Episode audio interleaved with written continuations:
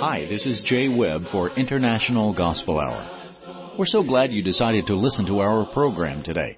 Our intent is to inform you and to encourage you. This is Are You Listening? with Jeff Archie of International Gospel Hour. In a busy world with lots of distractions, we need to pay closer attention to God. Are you listening to God's Word today? Here's Jeff. Thank you so much, Brother Jay, and greetings all. Welcome to Are You Listening of the International Gospel Hour, and it's good to be with you. Today, my friends, we return to our potpourri of a program, if you will, and I'll tell you about that in just a moment. First of all, I want to let you know that we have a presence on social media, and we'd love for you to come and to follow us and to be a part.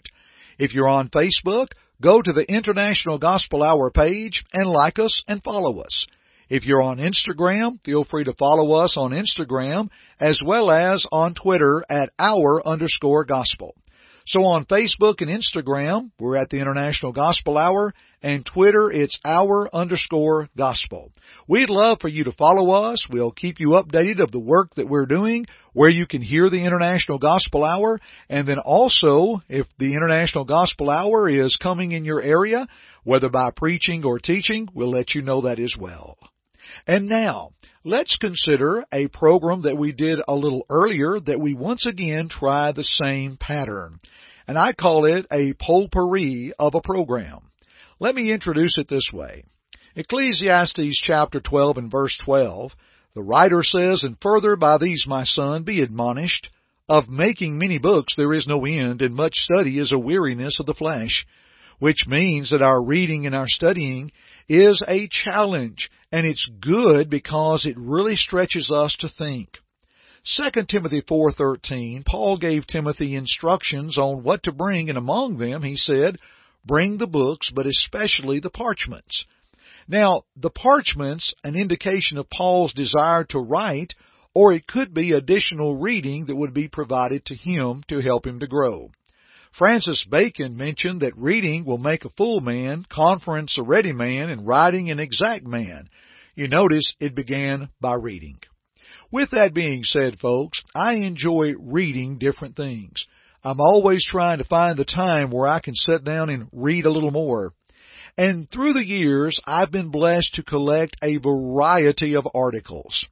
And on this special program, I'd like to share some good biblical writings with you that I found recently in an area church bulletin. And a couple of these articles I want to bring forth. They have very good thoughts and they are things to help us to be guided in the Word of God. The first article, I do not know the author, but it's titled Choice Matters, courtesy of the Bulletin of the Union Grove Church of Christ in southeast Tennessee in the area, the town of Cleveland. Choice Matters. We live in the day of multiple choice. Whether buying a car, cookies, crackers, or clothing, Americans daily experience a long menu of choices. Forty years ago, I began to notice preachers telling people to go to the quote unquote church of your choice. And now choices seem endless in religion and even moral lifestyles. Millions are absolutely sure nobody can be absolutely sure about anything, and they are absolutely sure about that. The result is a radical pluralism that says all choices in religious belief and moral behavior are equally valid, and all roads somehow in the end take us to God no matter how different they are.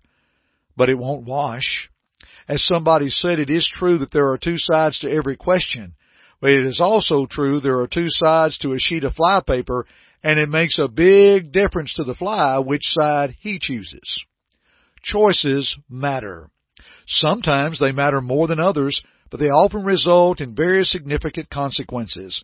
According to a Reader's Digest article from July of 1985, page 173, in 1920, the management of the Boston Red Sox made the bad choice to sell a player named Babe Ruth to the New York Yankees. After joining the Yankees in 10 out of the next 12 seasons, the Babe hit more home runs than the entire Red Sox team. Boston did not win a World Series between 1918, when Ruth was on their team, until October 2004. In 1938, Joe Shuster and Jerry Siegel sold all their rights for a comic book character they had invented for $130. The character's name? Superman. In 1955, Sam Phillips sold to RCA Victor Records his exclusive contract with a young singer named Elvis Presley and thus missed out on royalties from sales of more than a billion records. Choices make a difference. Ask Adam and Eve who, with the juice of forbidden fruit still dripping from their lips, find themselves outside the Garden of Eden and away from fellowship with God. Ask King David after his secret one night fling with another man's wife turned into a tortured conscience and a lifetime of family strife, dysfunction, and grief. As the prodigal son who spurned the teaching and guidance of his father and through a series of bad choices ended up living a pigpen existence. Choices really matter. A single drink or a single choice rather to drink or smoke or use other kinds of drugs often begin a downward spiral that ends in addiction and loss that is immeasurable. Marriages and homes and hearts are broken because men and women make bad choices. Young people choose to quit high school and literally pay a price, often for the result or the rest of their lives. People choose to spend money they don't have and use a plastic card to dig a financial hole that burdens their family and proves hard to climb out of. Sin is always a bad choice, Romans 6:23 and James 1:15 as it regards where we will spend eternity, we actually have but one choice, heaven or hell. Jesus spells it out in Matthew 7:13 and 14 with words that stagger us if and when they ever really soak into our souls. Enter in by the narrow gate, for wide is the gate and broad is the way that leads to destruction, and there are many who go in by it because narrow is the gate and difficult is the way which leads to life, and there are few who find it. Many choices matter, matter, but the choice Jesus describes matters more than any choice we will ever make. What God will choose to do with us in eternity depends directly upon what we choose to do with Him in time. Think about it. What an outstanding article. Does that make you think? I'll be back in a moment with another article, but yes, friends, our choices do matter. Let's make the best choice and see God presenting us the very best choices.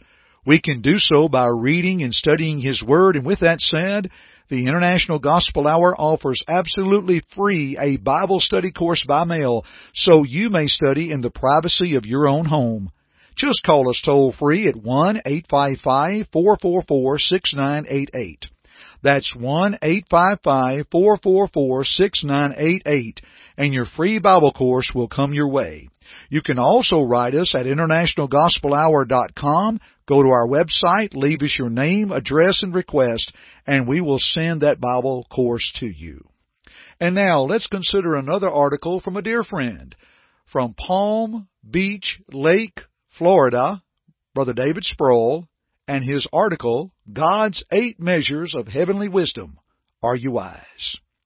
Would you say that you're wise? Do you realize that being wise is not the same as being smart? Some of the smartest people in the world are not very wise. Jesus, or rather James, teaches us much about wisdom. If any of you lacks wisdom, let him ask of God. Chapter 1 and verse 5. True wisdom is given by God from above, chapter 1, verse 17.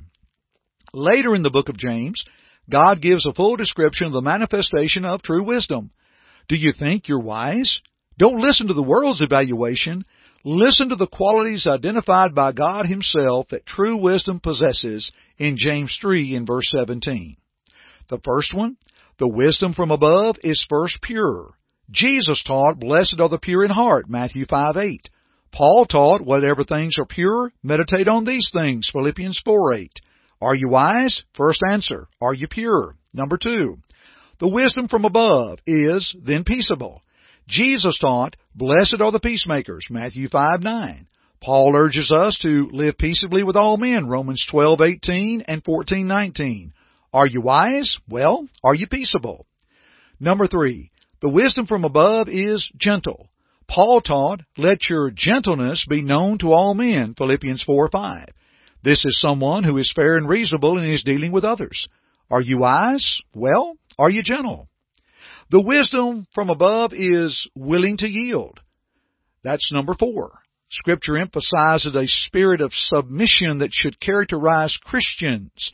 James 4 7, Ephesians 5 21. One must be ready to hear and to consider another's viewpoint. Are you wise? Well, are you willing to yield? The wisdom from above is full of mercy. Earlier, James asserted in James 2:13, judgment is without mercy to the one who has shown no mercy. Mercy triumphs over judgment. We desperately need mercy, but we must extend it first. Are you wise? Well, are you full of mercy? The next one. The wisdom from above is full of good fruits. Jesus said a tree is known by its fruit. Matthew 12:33. Only a good tree can put forth the deeds of righteousness that are pleasing to the Lord. Matthew 7, 17 and 18, and James 3 and verse 18. Are you wise? Well, are you full of good fruits? David goes on to mention the wisdom from above is without partiality and without hypocrisy.